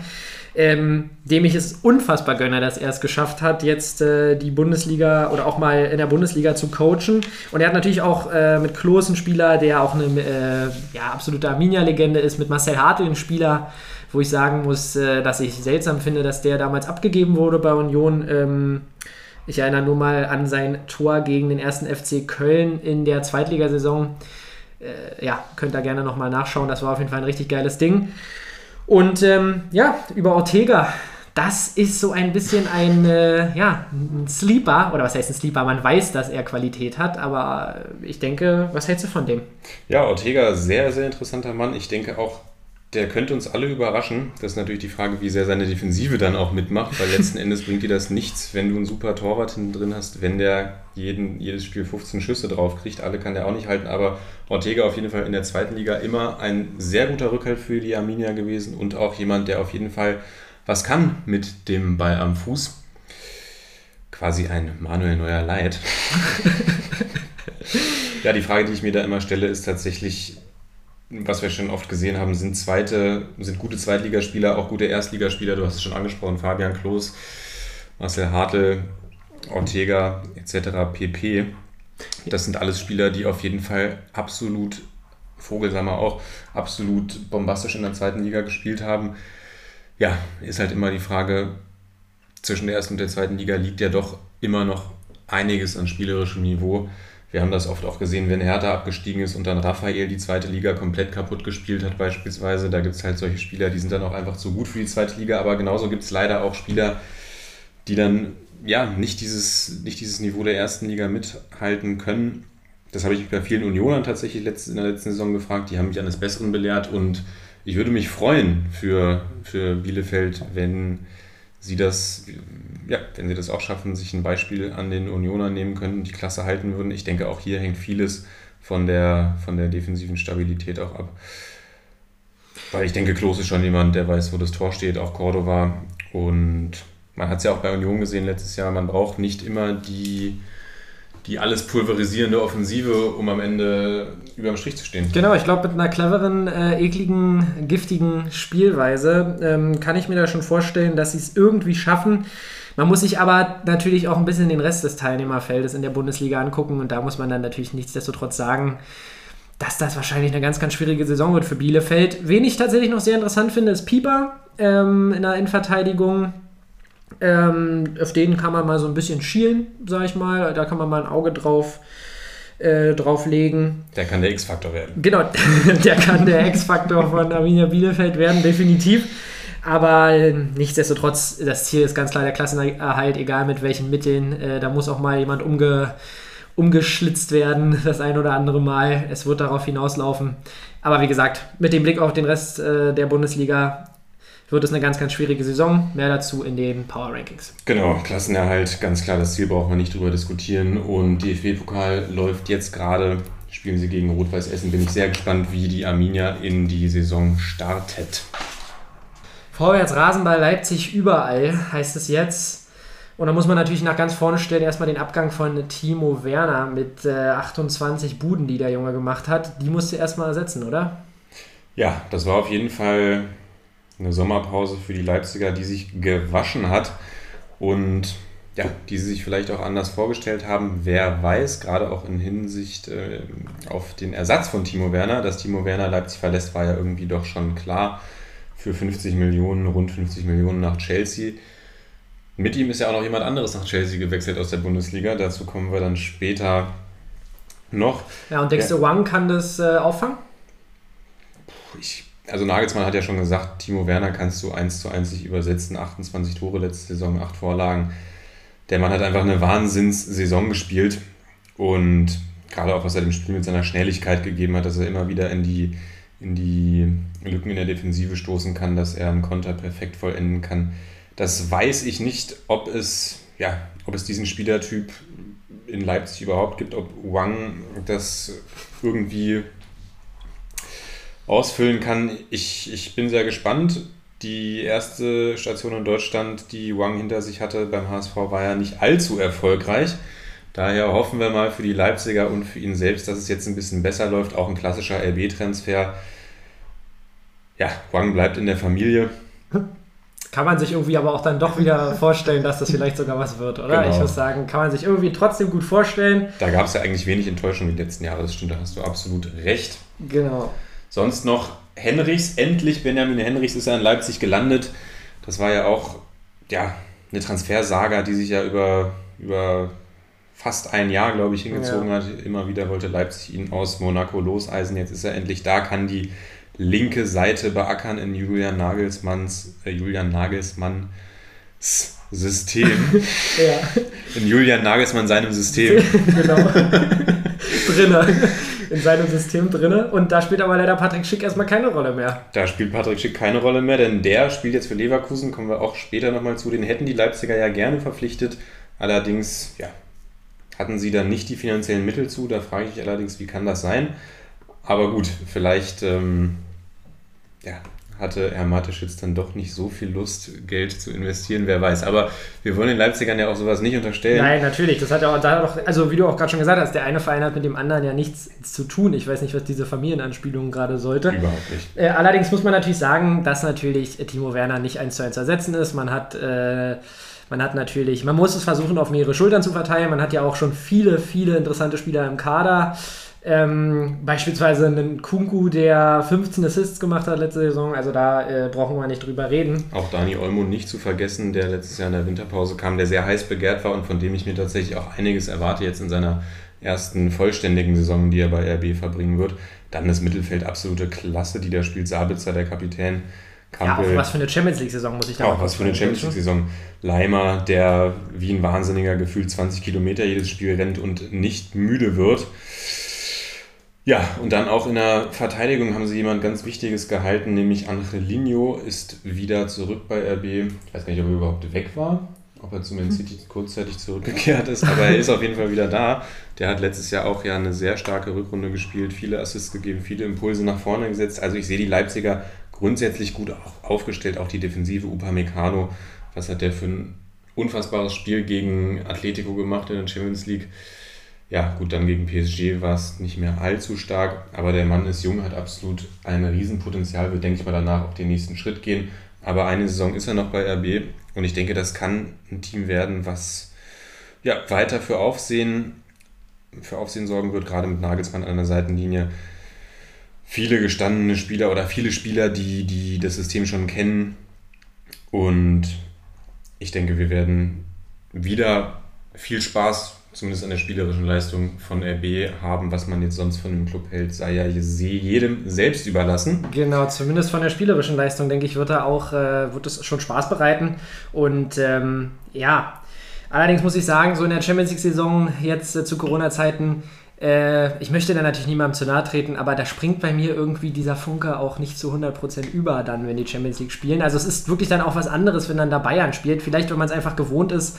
Aber ähm, naja, das vielleicht auch ein Thema für äh, ja, ein paar Minuten innerhalb der Saison. Wir haben äh, einen sehr souveränen Auftritt gesehen im DFB-Pokal, äh, würde ich sagen. Und ich muss ganz ehrlich sagen, ich sehe RB, also das Saisonziel ist auf jeden Fall Champions League, da brauchen wir nicht drüber reden. Äh, und ich würde auch da gar nicht die, das Wort Champions League-Qualifikation in den Mund nehmen, sondern äh, würde sagen, Niemals. Genau, niemals. Äh, Das ist unterster Maßstab. ähm, nein, genau, ich sehe die auf jeden Fall in den Top 3. Und ja, wenn der FC Bayern nicht so komplett eskaliert wäre, wozu wir später ja auch noch kommen, äh, dann äh, würde es mich auch äh, nicht wundern, wenn man da vielleicht dann nochmal weiter oben angreifen kann.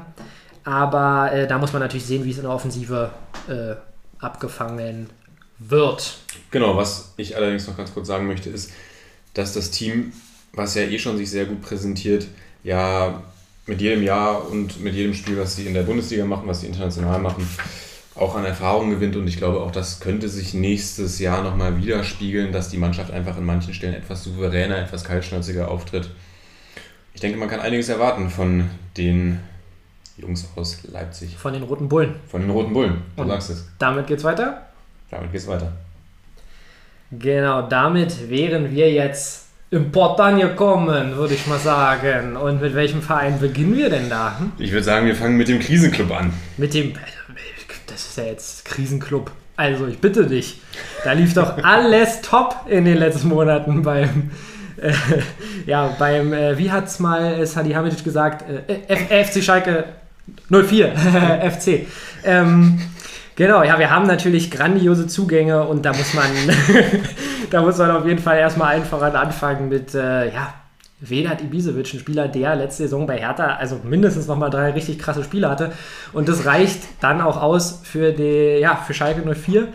Ähm, Mach mir hier den Weder nicht nein, schlecht. genau. Und auch äh, nichts gegen Schalke an dieser Stelle. Ähm, aber es lief natürlich ein bisschen drunter und drüber. Allerdings, äh, ja, Rudi, Fährmann und Uth, die weiteren äh, wichtigen Zugänge. Und heute kommt noch rein Eilmeldung, Schalke wohl äh, mit Paciencia einig von Frankfurt. Also da kommt noch jemand für die Offensivabteilung. Ja, und das ist dann tatsächlich schon wieder ein Spieler, wo man sagen könnte, vielleicht äh, kann man da bei Schalke hoffen. Ich denke jetzt auch nicht, dass sie Ibisevic geholt haben, äh, damit er jetzt die Bundesliga kaputt schießt. Sondern eher nochmal vielleicht, um ein bisschen äh, Erfahrung dazu zu bringen, vielleicht nochmal so ein bisschen Mentalitätsspieler. Man sieht ja, die Einstellung stimmt, auch dass er sein ganzes Gehalt äh, abgibt. Eben. Das scheint auf jeden Fall charakterlich ein guter Typ zu sein. Und äh, interessant ist natürlich bei den Zugängen, dass äh, alle irgendwie schon mal da waren. bei Ralf Fährmann äh, hat es gereicht. Also Er hat den Zweikampf gewonnen Genau. mit Schubert, nämlich indem er letzte Saison gar nichts getan hat. genau mit zwei Stationen bei Norwich. Und äh, ja, seid mir nicht böse, wenn mir der zweite Verein gerade. Das war nicht Brondby, oder? Nee, aber es war irgendwo in Norwegen. Ja, auf jeden Fall, er hat nicht gespielt, deswegen haben wir jetzt nicht so einen großen Blick drauf gehabt. Aber jetzt hat man erfahren, es reicht, um wieder die Nummer 1 zu sein im Schalker Tor. Ähm, ja, und die Abgänge, also ich sag mal, die Top-Clubs waren heiß auf die Spieler von Schalke 04. Wir haben äh, ja, McKenny, der jetzt mit Cristiano Ronaldo zusammen das äh, ja, im Mittelfeld von Juve wirbelt. Wir haben Nübel, der ja, früher oder später einfach in die Fußstapfen äh, von Neuer treten soll. Da ist, äh, ja, sind wir gespannt. Und ja, man muss wirklich sagen, es, es fällt mir ganz, ganz schwer einzuschätzen, wie es in dieser Saison laufen wird. Ja, zu den Abgängen vielleicht noch ein, zwei kleine Ergänzungen. Khalid Juri ist gewechselt, ein Spieler, den ich echt super, also was heißt stark in dieser Mannschaft, ist es schwer, jemanden stark oder jemanden herauszunehmen letzte Saison, aber der einfach für die Mentalität super wichtig war, der als Führungsspieler vorangegangen ist. Ich denke, der wird fehlen. Ja, Gregoritsch weiß ich nicht, ob der jetzt unbedingt fehlen wird, aber auch äh, Kenny kehrt zurück zum FC Everton, war ja nur ausgeliehen und der hat doch sehr stark gespielt in der Verteidigung letztes, letztes Jahr, fand ich. Auch mit vielen Offensivaktionen, da bin ich mal gespannt, wer da, ja, wer da jetzt die Außenbahn beackern wird. Otschipka, denke ich mal, und die andere Seite, naja, das steht irgendwie noch so ein bisschen in den Sternen, glaube ich. Ja, das steht wirklich in den Sternen. Und vor allem, was auch in den Sternen steht, ist, ob äh, David Wagner äh, die Truppe nochmal in den Griff kriegt. Ich muss sagen, als er kam, habe ich mir gedacht, okay, geil. Ähm, da dachte ich, das könnte passen. Jetzt habe ich letztens gelesen, dass irgendwie, ich weiß nicht, welcher Wettanbieter da bei Schalke mit drin hängt, aber irgendwie der Top-Wettanbieter, Sponsor von Schalke äh, für Ja, David Wagner. Wagner, als erste Entlassung der Saison die höchsten Quoten hat. Das ist natürlich geil, ähm, aber ich, ja, ich glaube, das wird ganz, ganz schwer. Ähm, Steven Schripski natürlich einer, den ich da gönnen würde, dass er da eine Führungsrolle annimmt. Aber das wirkt alles noch ein bisschen wie so ein wilder Haufen, muss ich mal tatsächlich sagen. Ja, man kann den Schalkern eigentlich nur wünschen, dass ein bisschen Ruhe in die Truppe kommt, dass ähm, ja, irgendwie ein paar Leute wieder Verantwortung übernehmen. Ich sehe, sehe da tatsächlich Fährmann irgendwie. Stamboli auch wichtig, dass der, dass der da geblieben ist. Ich habe ihn noch vor meinem inneren Auge, wie er immer mit seiner asoziale Schalker-Cap auf der Tribüne saß. Das ist auf jeden Fall ein Mann, der, der gut fürs Teamgefüge ist. Wer weiß, vielleicht macht der auch den Rechtsverteidiger. Und ja, fast symbolisch, du hast es schon gesagt, viele Rückkehrer und Abgeschriebene sind tatsächlich beim, beim, bei, bei Schalke 04 jetzt eingeplant als Leute, die das Ruder rumreißen sollen. Fährmann, Uth. Wer weiß, Rudi. Vielleicht spielt Rudi auch den Rechtsverteidiger, stimmt. Kann Ähm, auch sein. Kann auch sein. Und ja, ich bin gespannt, wer übernimmt Verantwortung. Sind es die, sind's die Rückkehrer, die sich da an die Pflicht nehmen? Und was ist mit Spielern wie Harid beispielsweise, der ja, ja doch letzte Saison eigentlich sehr stark begonnen hat, wenn ich mich recht entsinne, und dann aber mit dem ganzen Team eigentlich Ja, sowieso. Also die ganze Mannschaft hat eigentlich Ja, ganz nett gespielt. Ja, die ganze Mannschaft hat eigentlich echt schön Fußball gespielt. Äh, oder was heißt schön Fußball, aber haben auf jeden Fall relativ erfolgreich gespielt. Und dann ging es komplett den Bach runter. Also, äh, aber auch das zeigt mal wieder, wie verrückt äh, der, der Fußball sein kann. Wagners Saisonspiel, guten Fußball spielen ist auf jeden Fall auch, ähm, ich glaube, das wünscht sich jeder. ist gewagt, das Das, ist ist gewagt. das ist auf jeden Fall ein Saisonziel, ähm, ja, was die Fans hören wollen. Ich glaube sowieso, dass die Stimmung äh, mit den Fans bei Schalke aktuell sehr äh, angenehm ist. Ich wünsche da aber auf jeden Fall äh, nur, das, nur das Beste und kann die Fans da auf jeden Fall zu 100% nachvollziehen. Auch die ganze Tönnies-Geschichte da. Äh, Ich glaube, das wollen wir nicht noch auspacken, sonst wird das hier zu, zu, zu groß. Genau, im Hintergrund gibt es ja auch immer noch diese Geschichte mit der Angliederung, Ausgliederung etc. etc. Schalke ist ja ein Club, der schon seit vielen Jahren finanziell nicht mehr allzu gut dasteht. Wir werden sehen. Und äh, du hast mir gesagt, du bist insgeheim, äh, du gehst davon aus, dass insgeheim immer noch äh, der internationale Wettbewerb angestrebt wird. Kann, meinst du das ernst? Ich meine das tatsächlich ernst. Also ein Club wie Schalke muss ja eigentlich diesen Anspruch an sich selbst haben. Das werden sie natürlich nie jetzt irgendwie nach außen großartig tragen, dass, dass das das Ziel ist. Aber ich glaube nicht, dass man sich... Also ich bin tatsächlich eh sehr überrascht, dass Wagner nach der Rückrunde mit 15, 16 sieglosen Spielen in Folge überhaupt noch auf der Trainerbank Platz nehmen darf die Saison. Das spricht ja überraschenderweise mal für Schalke, die ja sonst eigentlich bekannt dafür sind, sehr früh die Reißleine bei ihren Trainern zu ziehen. Und ich denke, dass da schon insgeheim so als, Geheimes, als, als, geheimes, als geheimes, geheimes Traumziel schon äh, der, der UEL-Platz angepeilt wird.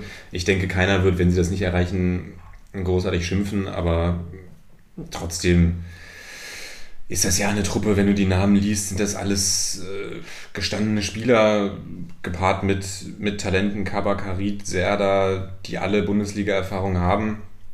Und wenn die erstmal in den Flow kommen, wir haben es ja letzte Saison in der Hinrunde gesehen, dann ist mit Schalke durchaus zu rechnen. Ja, ich denke auch, dass da auf jeden Fall eine Mannschaft äh, spielt, wo du ja wirklich ein paar Spiele hast, wo du, wenn du die in den Griff bekommst, dann, wir alle wissen, wie die Bundesliga laufen kann, dann kannst du, wenn du dich mal in einen äh, Rausch spielst oder beziehungsweise in eine in den Rausch, der zumindest beinhaltet, dass man nicht die komplette Rückrunde keine richtigen Punkte mehr holt, dann kann da auf jeden Fall ein ja, gehobenes Mittelfeld, dann kann ich mir das schon irgendwie auch vorstellen. Und ähm, ich denke, das sollte auch irgendwie trotz allem noch der Anspruch sein von Schalke 04. Ähm, ja, und ich würde sagen, damit äh, gehen wir rüber zum großen Rivalen von Damit Schalke 04. schließen wir das Kapitel Schalke erstmal genau und widmen uns dem BVB, ja, deinem fast zweiten Herzensclub, kann man sagen. Ja, das haben wir noch gar nicht angesprochen. Äh, dazu vielleicht später nochmal eine kleine Anekdote, warum das so ist. Äh, ihr merkt schon, es tun sich auch so ein paar Gräben in unserer Freundschaft auf, äh, die man vielleicht noch nicht erwartet hatte. Allerdings, äh, ja, sprechen wir mal über den BVB. Also wir haben äh, bei auf der, ja, auf der Zugangsseite natürlich eine absolute Legende. Da haben wir jetzt schon eine Legende. ja, genau, eine absolute Legende des britischen Fußballs. Ja, ein Spieler, wo man vor der Saison nie gedacht hätte, dass der mal bei, beim BVB unterschreibt. Und Nein, zwar wir sprechen nicht von David Beckham. Nein, es ist nicht David Beckham, es ist Jude Bellingham. Äh, ja, die Nummer ist retired. Ich traue mich gar nicht, sie in den Mund zu nehmen. Ähm, ja, kam aus Birmingham. Ähm, ja, was soll man dazu sagen? Ich glaube, der Junge hat Potenzial, er ist sehr jung ähm, und äh, freue mich auch fürs zentrale Mittelfeld. Ich denke, da äh, kann er in Zukunft mal eine gute Rolle spielen. Ähm, Was traust du ihm zu jetzt in der ersten Saison? also ich muss ganz ehrlich sagen, ich glaube in der ersten Saison, ich glaube, da werden viele äh, ein bisschen enttäuscht sein, in Anführungsstrichen, bei der Transferablöse äh, oder bei der Ablösesumme. Allerdings, äh, wie gesagt, dem Jungen muss man Zeit lassen. Ich denke auch zum Beispiel immer an äh, Zagadou, äh, zu dem man vielleicht gleich auch noch ein bisschen was sagen kann. Der ist ja auch noch mega jung. Also man, man ist dann schnell heutzutage im Fußballgeschäft immer dabei zu sagen, okay, der Junge ist durch. Aber Der Junge ähm, ist durch mit 21. man sieht, genau, der, Junge ist, der ist runter. Äh, nee, aber man sieht auch, wie, äh, ja, wie manche Spieler dann später noch mal ein bisschen zünden und Zagadou äh, ist da für mich so ein, also kein Beispiel, der gezündet hat, aber ich denke, du weißt, worauf ich hinaus möchte. Man darf die Spieler nicht zu früh abschreiben.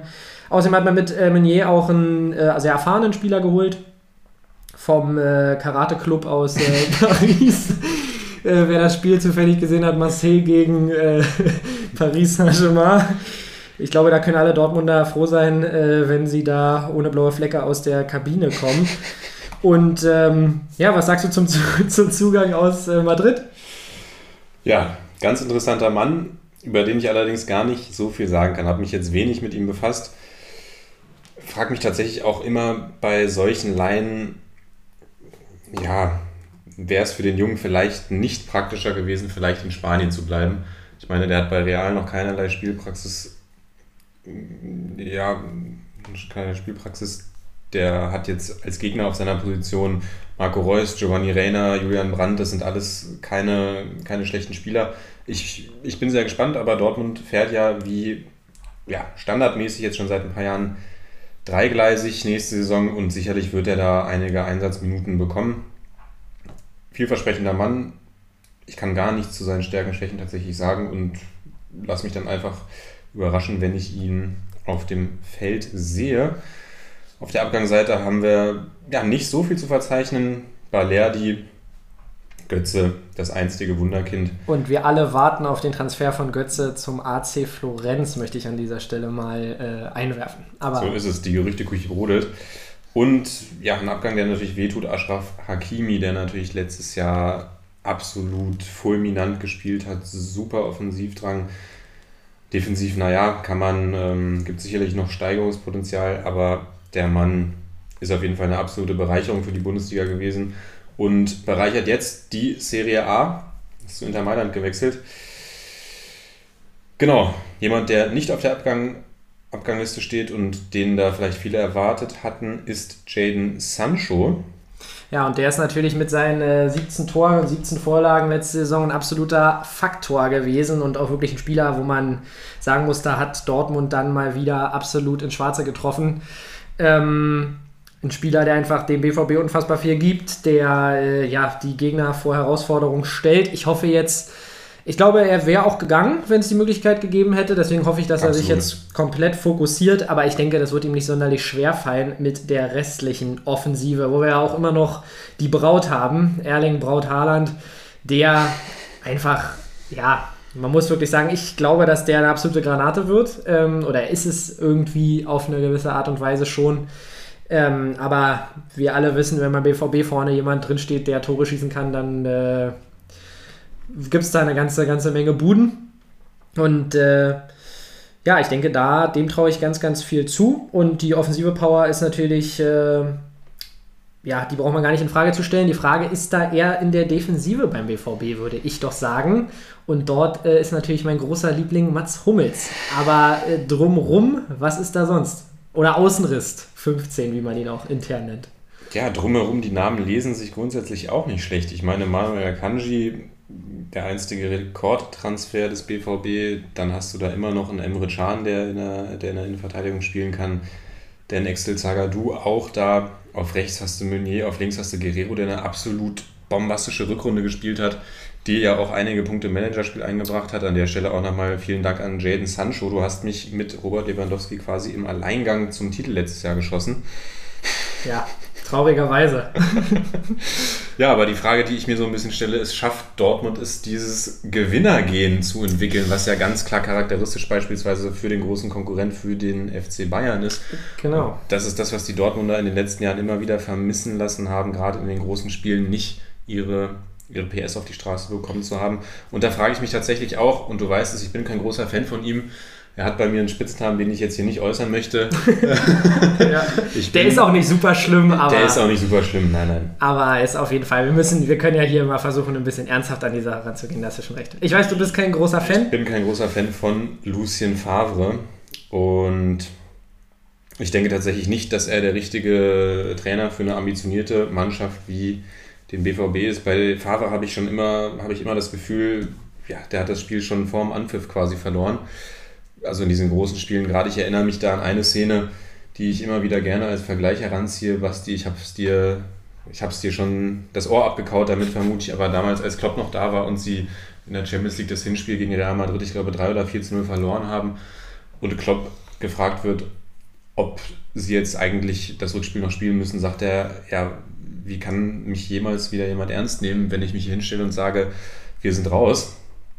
Und im Vergleich dazu Lucien Favre, der in der vorletzten Saison, als die Bayern ja überhaupt nicht stark und konstant unter Kovac gespielt haben, sich nach dem Revierderby hinstellt und sagt, der Titel ist verloren, obwohl sie gerade mal vier Punkte Rückstand bei noch einigen verbleibenden Spielen hatten. Das ist für mich irgendwie immer so ein bisschen symptomatisch und ähm, ja, grundsätzlich für mich als Bayern-Fan stört es mich nicht, wenn Favre da weiter an der Seitenlinie steht. Er kann mich auch gerne überraschen. Aber ich glaube tatsächlich nicht, dass er der, der Trainer ist, der unter dem, dem BVB der ganz große Wurf gelingt. Klar, ein Pokalsieg ist immer mal drin. Ja. Aber ich glaube, konstant schafft er es nicht, die Mannschaft auf so ein Top-Level zu holen. Und der ist für mich einfach kein internationaler Top-Trainer. Und der BVB ist tatsächlich in den letzten Jahren, finde ich, ein internationales Top-Team geworden. Das muss man einfach mal so sagen. Ja, also das auf jeden Fall. Äh das, das finde ich, ich finde es immer gut, äh, wenn man da äh, seine Meinung hat und äh, da werden wir gerne nochmal drauf zurückkommen bei unserer Saisonanalyse dann am Ende der Saison. Ähm, aber ich verstehe auf jeden Fall deine Punkte. Also man kann natürlich nicht äh, erwarten, dass da Jürgen Klopp 2.0 steht. Das meinst du natürlich auch nicht.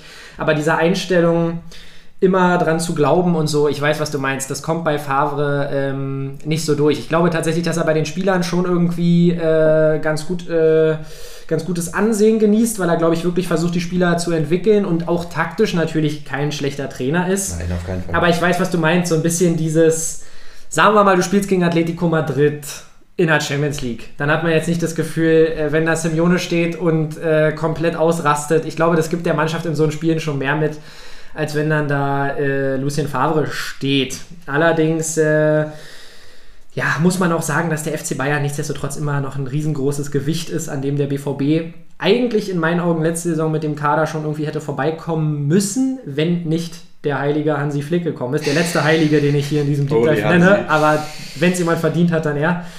Ähm, und Urs natürlich. Ähm, genau, aber ich sehe eigentlich in der, beim BVB super Kader, brauchen wir nicht drüber reden. Vielleicht im zentral-defensiven Mittelfeld, äh, aber da hat man natürlich auch mit, mit, mit Chan und Witzel, ähm, die da spielen können, zwei super Typen. Äh, bloß in der Innenverteidigung, da sehe ich eigentlich noch ein bisschen Bedarf, äh, muss ich sagen, äh, weil meines Erachtens Chan eigentlich eher im Mittelfeld spielen soll. Ja, Ziel, müssen wir sagen, muss eigentlich immer die Meisterschaft sein, auch wenn der FC Bayern natürlich, ähm, auch wenn da vielleicht noch äh, der ein oder andere Spieler geht. Aber der FC Bayern hat einfach nachgelegt und hat unfassbaren Fußball gespielt, aber dazu kommen wir später. Ähm, deshalb in meinen Augen Mindestziel besser als RB sein und äh, mit Blick auf die Meisterschaft. Genau, ich sage mal, das ist sehr schwer, die Meisterschaft zu gewinnen, aber nicht unmöglich, gerade mit dem Kader. Und ich glaube, auch dahingehend wächst tatsächlich ein bisschen die Erwartung auch an Lucien Favre, weil er hat eben nicht diesen großen Abgang zu verzeichnen. Wäre Jaden Sancho weg gewesen, wäre ein absoluter, ja, der, der beste Spieler dieses Teams wäre wär weg gewesen. Und jetzt hat er quasi, ja, wer ist da gegangen? Okay, Hakimi, die Umstellung auf Meunier wird, Meunier wird interessant werden, aber Götze und Balerdi, das sind keine Spieler, die dem BVB jetzt großartig fehlen werden. Dazu hat er super viele vielversprechende Talente mit Reina. Ja, Sancho ist ja eigentlich vom Alter her auch noch ein Talent, aber ein absoluter Superstar schon. Mukoko wird jetzt wohl hochgezogen. Stimmt, von dem habe ich noch gar nicht gesprochen. Ja. Dann hat er erfahrene Männer, Can, Hummels, Witzel, etc., etc., etc. Das ist ähm, eigentlich eine Mannschaft, die, die absolut klasse spielt, die, die absolut klasse Fußball auch schon gespielt hat die letzten Jahre. Und ich denke jetzt tatsächlich, da er eben nicht wie, wie viele andere BVB-Trainer vor ihm immer diese Riesenabgänge hatte, mit Götze damals, mit Lewandowski, mit Aubameyang, mit Hummels, sicherlich gibt es da noch irgendjemanden, ich weiß es gerade gar nicht für wen, mit Usman Dembele.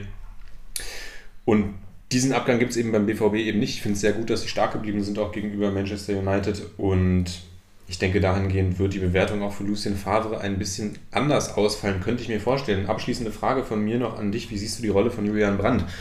Wird er ein bisschen zum Opfer des Systems? Ja, Julian Brandt tatsächlich eigentlich ein wirklich geiler Spieler, aber da fehlt einem immer noch so ein bisschen, ähm, ich möchte ihn nicht mit Julian Draxler vergleichen, ähm, aber bei Draxler war es auch immer so ein bisschen so, dass, äh, ja, so ein bisschen so dieser letzte Step fehlt. Aber man, ein Spieler hat halt irgendwann auch mal sein Limit. Aber ich glaube, dass Brandt immer noch nicht am Limit ist.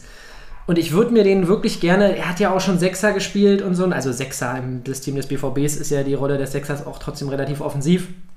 Aber ich würde mir den eigentlich gerne auf einer 10 wünschen. Aber da ist dann halt die Frage, äh, wenn dann Reus fit ist, dann ist der da eigentlich gesetzt.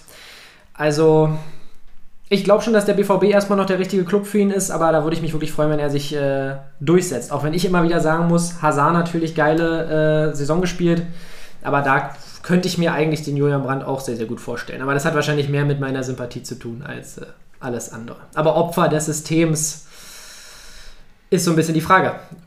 Götze war so ein bisschen Opfer des Systems, kann man sagen. Auch wenn der natürlich leistungstechnisch auch schon abgebaut hat. Aber ja, da bleibt es auf jeden Fall spannend, da haben wir auf jeden Fall ein Auge drauf. Genau, damit sind wir jetzt am Ende des ersten Teils unseres Deep Dives angelangt und um den würdig zu beenden, Basti, bitte ich dich nochmal deine, die Geschichte zu erzählen, die quasi das äh, schwarz-gelbe Herz in dir heller, äh, schneller, schneller schlagen Heller lässt. und schneller. Heller und schneller. ähm, ja, beides auf jeden Fall, genau. Äh, ja, die BVB-Sympathie kommt tatsächlich von einer Geschichte, ich glaube, es war 2006 beim Spiel Borussia Dortmund gegen äh, ja, den ersten FC Nürnberg. Ähm, wo ich mit meinen Eltern damals saß und sehr dekadent auf der Ehrentribüne, ich weiß gar nicht, wie wir da auf die Ehrentribüne gekommen sind, ähm, ja, es war ein sehr geiles Spiel. Ich weiß, Florian Kringer hat, glaube ich, einen Doppelpack geschnürt. Äh, das Stadion war komplett in Ekstase und äh, dann wies mich mein Vater darauf hin, dass ich doch mal zu einem gewissen Herrn oder zu zwei Herren gehen sollte auf dieser Ehrentribüne und mal fragen solle, ähm, ob ich denn ein Trikot bekommen könnte. ja, und wer waren denn diese Herren, Ja. fragen wir uns natürlich alle. Diese zwei Herren waren ein gewisser äh, Klaus Allofs und ein gewisser Hans-Joachim Watzke. Das klingt jetzt erstmal völlig äh, unglaublich, aber es geht noch weiter. Und ich als kleiner Junge, ich weiß nicht, ich war neun, äh, aus Datenschutzgründen kann man jetzt dann mein Alter zurückrechnen, aber das ist natürlich kein Problem. Ähm, genau, und habe halt gefragt, dass ich aus Berlin komme und äh, Dortmund cool finde und Thomas Rositzky mag. Was ja schon mal gelogen ist, du kommst ja nicht aus Berlin. Naja, ja, geboren in Berlin, aufgewachsen in Brandenburg. ähm, ja, und dann meinte der Herr Watzke zu mir, ja, ich soll doch mal meine Adresse aufschreiben. Dann kam mein Vater, weil ich natürlich ein bisschen aufgeregt war, hat die Adresse aufgeschrieben. Ähm, wir fuhren dann nach Hause und ja, ich weiß nicht, es hat lange gedauert, aber drei Wochen später lag tatsächlich ein XXL-Trikot von Thomas Rositzky mit Unterschrift bei mir im Briefkasten. Und ja, wie ihr euch vorstellen könnt, war das natürlich eine absolute Ehrenaktion vom Ehrenmann. Äh, ja, vom absoluten Ehrenmann, äh, wie auch beim FC Bayern gesagt werden würde, äh, ja, Hans-Joachim Watzke. Daher kommt diese Sympathie. Und ja, wir bedanken uns, dass ihr äh, bis hierher gekommen seid in diesem äh, epischen Deep Dive, der immer noch nicht zu Ende ist. Ich hoffe, irgendjemand ist überhaupt bis hierher gekommen. Ja, und äh, diejenigen, die bis hierher gekommen sind, folgt uns auf unserem Instagram, auf unserer Instagram-Page und äh, lasst vielleicht ein kleines Feedback da, was euch gefallen hat. Und ja, bis dahin zu Teil 2 vom Deep Dive im Broadcast mit Lennart und Sepp. Ciao, ciao.